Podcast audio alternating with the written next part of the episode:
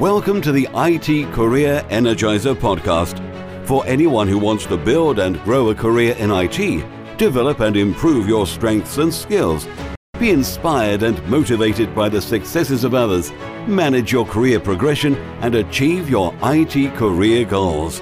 And now, your host, Phil Burgess. Welcome to episode 131 of the IT Career Energizer podcast. My guest on today's show is Jen Bunk. Jen is a career coach for tech managers, helping them to upgrade their teams, careers, paychecks, and lives. Jen is also host of the People Stack podcast, where she interviews authors, coaches, and leaders of tech companies from around the world. So, Jen, can I ask you to expand on that intro and tell us a little bit more about yourself? Yeah, absolutely. And thank you so much for having me on, Phil. This is really exciting to talk and to chat with you. Having my own podcast, it's very cool to interview people, but it's also very cool to be on the other side of the table as well. It is, yes. But yeah, you pretty much hit it spot on. I am a career coach for technical managers. So what does that mean? So the folks who I help include folks in technical management positions. So tech managers, software engineering managers, IT managers, technical project and product managers, and the like. So folks who might be senior or director level, VP of engineering even. And sometimes even folks who are in data analytics or people who lead groups of scientists even. The way that I like to say it is if, you know, the people who we help lead teams of geeks through long-term complex projects. And the career coaching side of it is that we help them upgrade their careers. And for some people, that means getting a promotion or getting a raise or both. Or some people are on the job market and they want to land that next level job to really move up in their careers. And it's really also about wanting to do this without having to work your butt off 50, 60 hours a week and having that balance in your life. So that is what we do. That is our core business where I spend most of my time. But as a side thing, it's really like my heart's mission is doing the podcast, People Stack podcast, to really just get to connect with the community and learn and grow as well. So yeah, that's where I spend most of my time. Right. Okay. And presumably the people you talk to on a regular basis, they all have different objectives for their careers and are at different points within their careers as well. Yep, absolutely. There's certainly, every story has its wrinkles. Everybody has their own unique story. But what kind of ties them all together is that they're all kind of feeling stuck in their career somehow. Whether it's because, you know, I've been trying to get a promotion for X number of years and it hasn't been happening. What am I doing wrong? How can I approach this differently? Or, you know, like I said, like I'm doing okay, but okay means having to work so much that I don't have a life outside of work or I don't have enough energy to do that. And they're all what some folks might call sort of middle management. So middle to upper management. So I'm not an executive coach per se. So I don't work with folks who are exclusively in the C-suite, especially C-suite at bigger companies. That's a very different kind of job than, say, being even a VP or a director level. So it's either folks who directly lead the teams of geeks, the individual contributors, or they might be a lead of leads where they're leading the managers. Like if you're a VP or a director, you're leading the managers who lead the software engineers or the data analysts or whoever that might be. So Jen, can you perhaps share a career tip with the IT Career Energizer audience, one they perhaps don't know and should? It's not enough to simply build your excellence. It's not enough to simply be excellent and strive to be the best and continually add value. Certainly, that's a part of it. But especially if you're looking to upgrade your career, but even if it's really just about wanting to have more of an impact where you are right now, what's also important there is to build that excellence, but also, as we call it, to evangelize that excellence as well. It's essentially self-promotion on steroids. That's when you get to really involve other people in the process and let other people know this is what I'm doing, this is what the team is doing. And it's really those two pieces, the building the excellence and the evangelizing the excellence that come together that leads to career upgrading and also having more of an impact as well. And so many people just don't do the self-promotion, the evangelizing piece of it. Yeah, very much so. Do you have any specific suggestions of how people should go about doing that themselves? Great question. Very carefully is my somewhat snarky response. Right. And it's also, it's not so snarky because there's a really fine line. A lot of people are uncomfortable to do it in the first place because, you know, it's to self-promote, to talk about here's the results that I've delivered, because they don't want to come off like a jerk. They don't want to come off like someone who only cares about money and results. It's about the process too, and it absolutely is. But there is kind of a fine line there. And so it really depends on the biggest challenges that you're facing around it. If you're not doing it at all, then it's about looking at why. You know, why is it that I believe that the results are just going to come to me without people knowing about it, right? And really taking a look at that. If it's that you've been doing it, but haven't been getting the results, then it's taking a look at, well, what can I do better?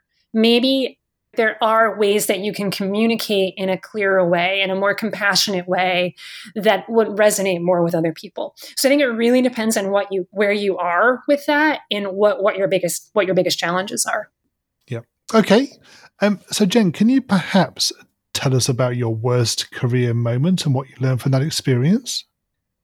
It's about 10 years ago at this point. So, and I've been able to reflect on it. And this was actually in my previous life as an academic. So I was a college professor in my former life. I did that for about 10 years. And about 5 years into that journey, I went up for tenure and promotion. So tenure is basically, that's the academic holy grail. It's you can't fire me unless you have a really, really good reason to. It's job security. It's ultimate in job security. And then I also went up for promotion, which is not, it's very common to go up for both together. Tenure and promotion, getting promoted from assistant professor to associate professor.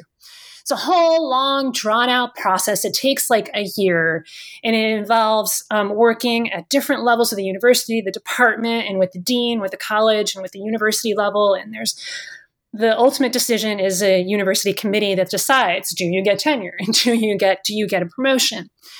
And somewhat long story, somewhat shorter.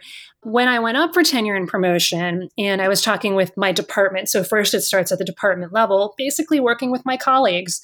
There was a department committee to decide whether or not to recommend me for promotion and for tenure and promotion. The bar for tenure is a little bit lower, although it's still high. The bar for promotion is higher than that. And I still remember the meeting where I was sitting with my colleagues. These are people who I work with day in and day out. They're part of this decision committee. And they basically said, okay, we looked at everything, Jen. We heard what you said, and we're going to recommend you for tenure, but not promotion. And this was a huge what just happened moment for me, because I was expecting them to fully support me for both. And when they didn't recommend me for promotion, it was almost like this out of body, what is going on here experience. Can we rewind until you tell me the real thing here? I was shocked. I was angry. And I actually remember I was just getting through the meeting and just sort of mixed emotions all throughout. And I walked out of the meeting room and I saw one of my colleagues who, you know, wasn't involved in the process and was like, hey, Jen, how'd it go? And I was like, I can't talk right now. Went into my office, burst into tears, talked to my husband, calmed me down, because this was like this defining moment for me that was like supposed to be the ultimate, I've made it and I've done it. And yet my department wasn't going to recommend me. Basically what happened was that the dean did recommend me for both. And so did the provost, who was kind of at the top of the university. And ultimately, with all of that evidence in place, the university committee did decide to grant me both tenure and promotion. So that is the good side of the story. But the learning moment was like, the dean knows what I'm doing. The provost knows what I'm doing and sees the value that I'm adding.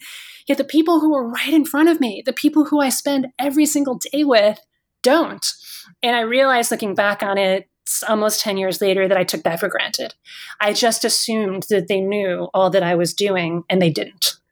And so that was really kind of the worst but defining moment for me in my career that I knew I was never going to make that mistake ever again. Right. Okay. Yeah, it's definitely an interesting story. And presumably you've taken what you learned from that into your coaching career as well. Absolutely. Absolutely. It's where evangelizing your excellence comes from. Like I said, I learned that mistake. And so that our clients don't have to make that mistake, because so many times we just assume, oh, they know what I'm doing. I don't have to tell them. I did it. I'm guilty as charged, you know? And so absolutely, I learned from that, but it took some time. Honestly, I was bitter. I was very bitter and I was very mad. You know, I was just like, how dare they not? You know, how dare they not recommend me? They're supposed to. It's my department. You know, they're supposed to have my back. But when I turned it from that to what can I do? What can I do differently? What can I make sure that I not do again, and take really extreme ownership of my own career? That's how I was able to turn it around. And ultimately, when I was thinking about, okay, it's time for me to move on in my academic career, that was not the reason that I did, by the way. I was a, you know, associate professor, senior member of the faculty for 5 more years after that. I absolutely loved it. And then just decided to move on and start my own business. When I was thinking about who am I going to help and how am I going to help people, that played a really important role in that. So moving away from your worst moment, can you perhaps tell us about your career highlight or greatest success? Yeah, and this was relatively recent. So in building our business at the People Stack, we are a coaching company. Basically, that's the industry that we're in. And last year was our 3rd year in business, and we did 6 figures last year. And this was building from nothing to year 1 to year 2 to year 3 and doing 6 figures. And for those of you who may not be familiar with the coaching industry, most coaches and consultants don't make more than $30,000 or $40,000 a year, US dollars. So to do that in our 3rd year was just a huge accomplishment, because it sort of signifies not only that this is working, but the impact that we're having, and it's resonating, and it's just so awesome to see our clients really getting the amazing results that they are. Great. I presume you've got some good career stories from people you've been dealing with as well. I do, and I've been doing more to share those stories as well, because as I hear other stories, I'm like, hey, maybe people want to hear the stories of our clients as well. Yeah. In the beginning, it felt a little weird, like, you know, because it's a very private kind of thing, actually, to a certain respect. But especially when people are doing great, they want to share it with the world, like, hey, look at what I did, and you can do it too. So yeah, absolutely. Cool. Okay. So Jen, what excites you about the future of the IT industry and careers in IT in particular? I think because it's always changing, and I love change and I embrace change. And the best way that I can describe it that sort of makes me so excited about it is the way that we talk to our son. So we have a 9-year-old son, and of course we talk with him about, you know, what do you want to be when you grow up? But what my husband, what Rob says is, you know what, buddy, you may want to do this right now, but I want to let you know that when I was your age, you know, when I was 9, when I was 10, what I'm doing now. So my husband now is a VP of engineering. So what I'm doing now didn't exist when I was your age, you know, so he was 10 back in the 90s, no, the 80s. So back in the 80s, like, we're old now. But back in the 80s, like, this was just like, oh, wow, cool. I got my first computer. Like, the concept of there being a vice president of software engineering, like, what's that? You know? So that's what's super exciting for me, is the idea that it's changing, and it's changing in a great way, and that we can't even predict all the wonderful stuff that's going to happen in the next 2 years, 5 years, 10 years. Exactly. Yeah, I totally agree. I also think that there's so much opportunity as a result of that change as well.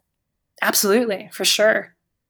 Okay, we're going to go into the reveal round now, which might be a little bit interesting in this instance. So we'll see how that goes. You ready for this? Okay. What first attracted you to a career in IT? I've always loved tech. Like, back in the 80s, when we got our first computer, my parents gave it to my brother. Like, my brother got a computer for Christmas. I was like, hey, I want to play too, you know? And so I've always loved technology and always been, you know, staying on top of the the latest technology and tech trends. And so to be a part of that community and to help the people who build the things and write the code, it just feels like so at home with me. And they're always the people that I've surrounded myself with and I feel the best with. And so it's my home, it's my community. And what is the best career advice you've ever received? Take extreme ownership. It's your career, it's no one else's. You're in the driver's seat. Yeah, that's one of my favorites as well. A lot of people work for companies where they expect their careers to be looked after for them. And I don't believe that's ever the case anymore. Maybe it was 30 years ago, but careers are very different now. And I think you really have to look after your own career. Absolutely. If you were to begin your career again right now, what would you do? This is an interesting question. I wouldn't do anything differently. I've loved everything that has happened in my life this far. I would just replay it in the same way. It's just because that's based on my core beliefs of everything that happens in life happens for us and gives us those opportunities to build our strength. So I wouldn't do it in any other way. And what career objectives are you currently focusing on? So currently, in terms of my own career, in terms of business, is scaling the business, is taking it from 6 figures a year and joining as what some of my entrepreneur friends call the 2 comma club. So building $1 million business. So we're absolutely on that path. And so what that means is it's going to mean scaling. It's going to mean hiring people, hiring folks to help out with sales and marketing, hiring people to help out with the coaching piece of it. And so for me, what that means is shifting from right now doing a little bit of everything, honestly, because it's really just me and my husband. It's really just me and Rob, to really embracing more of that CEO role of being the person who sets the strategic vision. Still does coaching. I still want to do that, like having direct access to the clients and helping them on calls and everything, but stepping away from some of the operation stuff, like the marketing and the sales and the administrative stuff, and really being the true leader of the business as opposed to doing a little bit of everything. Sure. So I think that the phrase people often use is working on the business rather than in the business. Yeah, exactly. I feel like right now we're doing both, but I want to, sort of be able to step back and instead of being, sort of like caught up in all the minutia of it being that strategic visionary leader. Yes. And what's the number one non-technical skill that has helped you in your career so far? What did I come up with? I thought about this one a little bit. I was like, writing maybe, but writing is still somewhat technical. Writing is very much like coding. I know enough code to get by, in terms of like software coding, but writing is like that. So that's sort of like my first answer. But in terms of the other non-technical skill, I think it's the way that I manage my time. I believe I'm naturally good at that. I have a naturally good relationship with time. I kind of know what time it is, and I like to make sure that every moment is used as effectively and efficiently as possible, and have fun doing it as well. So that's what helps me to kind of stay balanced and not just like rush through everything. Sure. Jen, can you share a parting piece of career advice with the IT Career Energizer audience? So I'm going to go back to the best advice that I ever received, which is to take extreme ownership, to be in the driver's seat. The other way that we look at this, if we want another metaphor, is that a lot of people, unbeknownst to them, that they're the pawns in their career. Like if you imagine your career as a chess game, they're pawns in their careers because they're just kind of letting stuff happen to them and waiting for the next opportunity to come up. But actually, you're the player. You're the one who gets to move the pieces around. So that's what I would encourage everyone to take a hard look in the mirror. And while it could be a really tough pill to swallow, I was talking with someone one time who talked about the golden handcuffs. Like it feels like he has his golden handcuffs because like I'm in this great position, but I don't really like where I work, but I'm making a lot of money, but I'm working 60-hour weeks, but I have these golden handcuffs, Jen. And then I asked him, who put them on? Who put those golden handcuffs on? And he said, yeah, wow. And guess who can take them off? Yep. And so it can be really hard to realize, well, I'm the one who put myself in this situation, but I can get myself out because I'm the player. I'm not just a pawn. Exactly. You take that analogy further. You can say he has the key. Absolutely. Exactly. Yep. You may not realize that you actually have that key. It's right. Yep. It's right there. It's right there in front of you. Mm-hmm. Cool. And Jen, finally, what's the best way we can find out more about you and connect with you? So the best way to connect with me on social is on LinkedIn. So you could just send me a LinkedIn connection request. I respond to all of my connection requests and we can start a conversation that way. And if people want to find out more about what we do at the People Stack and the kind of transformations, career transformations that we help people to achieve, you can check out our webinar. We have it's about an hour webinar. If you go to thepeoplestack.com/webinar, you can check that out there. Jen, thank you so much for joining me on the podcast today. It's been great chatting with you. It's been great chatting with you too, Phil. Thank you so much. As always, my thanks go to my guest on today's show. You'll find a show notes page for today's episode on the IT Career Energizer website, which will be itcareerenergizer.com/e and then the number of today's episode. I also want to thank you for your continued support. It's always great to hear from listeners, particularly when they have suggestions about potential guests or ways to improve the show. And this was one of the reasons for creating the new IT Career Energizer Community Facebook group. I'm really excited about taking the podcast forward, and I hope that you'll continue to support and listen to the show as it continues to change and evolve. Thanks for listening, and remember, if you're not growing your career, you're slowing your career. Thanks for listening to the IT Career Energizer podcast. To find out more about building a successful career in IT, visit itcareerenergizer.com.